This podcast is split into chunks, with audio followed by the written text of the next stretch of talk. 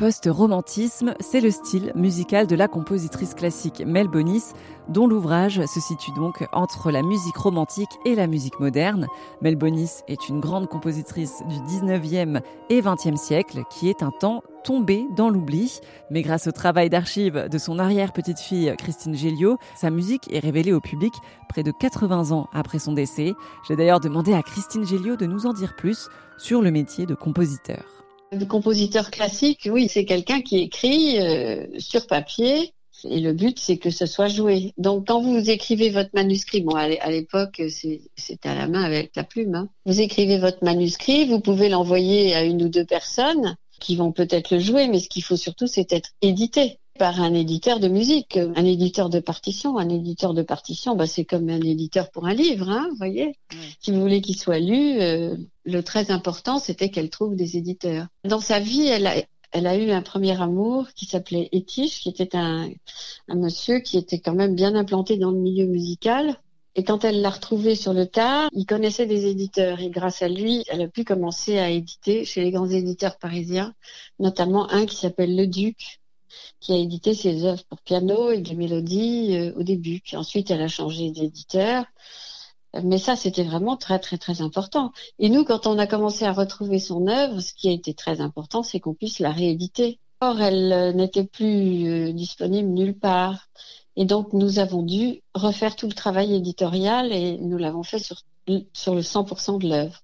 Alors que de son temps, elle, elle n'avait plus édité que les deux tiers de son œuvre. Alors ça, c'est un, très très gros travail dont je me suis occupée avec beaucoup de plaisir, je dois dire. Et d'ailleurs, est-ce que vous avez des objets euh, lui appartenant ben, J'ai des, témoignages qui sont. Euh... Oh, j'ai pas grand-chose. Euh, à part, des archives, des lettres, des, courriers, des manuscrits, bien sûr, ça j'en ai énormément. Mais des objets, euh, j'ai une petite trousse de couture qui m'a été donnée. Et puis j'ai surtout le, tableau qui la représente, qui est un, tableau ravissant par un peintre qui s'appelait Corbino.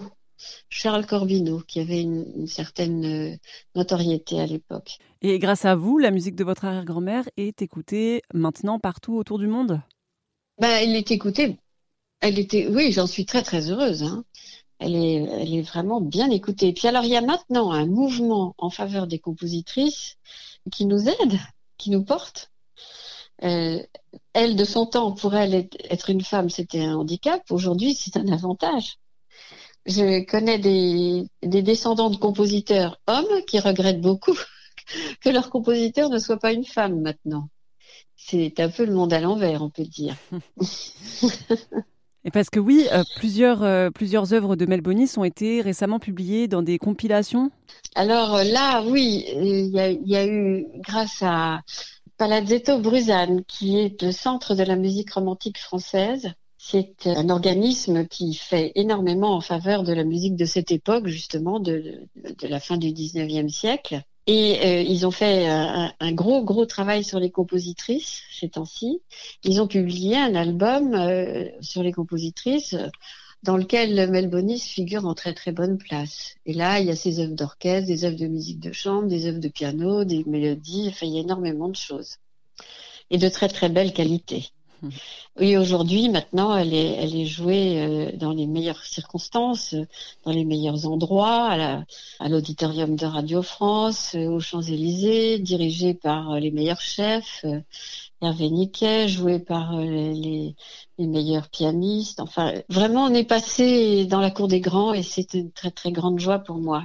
Ça fait 25 ans que je m'en occupe et c'était, elle était totalement totalement oubliée. C'était un trésor musical magnifique et, maintenant elle revoit le jour et c'est un très grand bonheur pour nous. Est-ce qu'il y a déjà eu une exposition sur euh, votre arrière-grand-mère?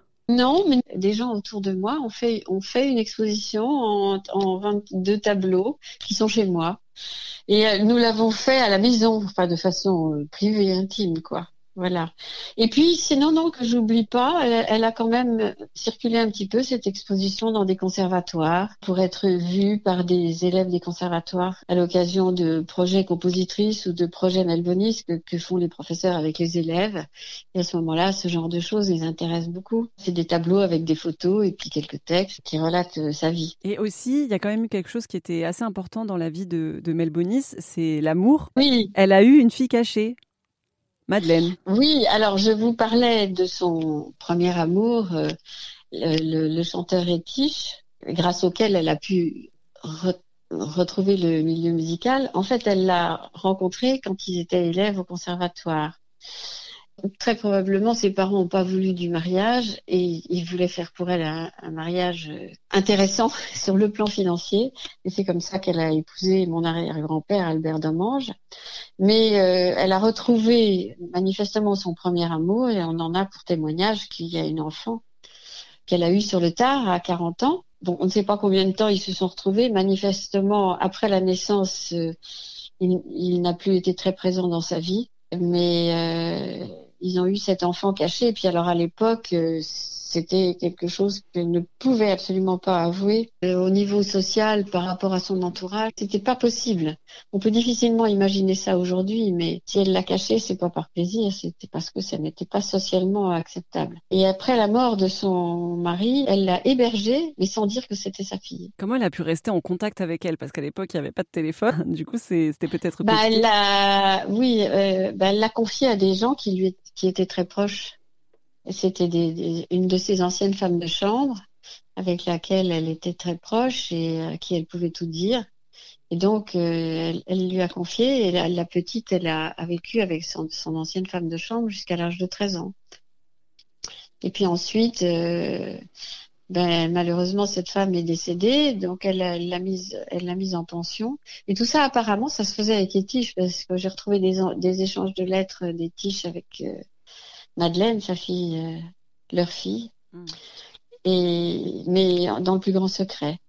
Quand elle a été plus grande, quand Mélanie a perdu son mari, elle a pu la prendre chez elle, elle l'a prise chez elle. Alors tout le monde se trouvait ça un peu bizarre.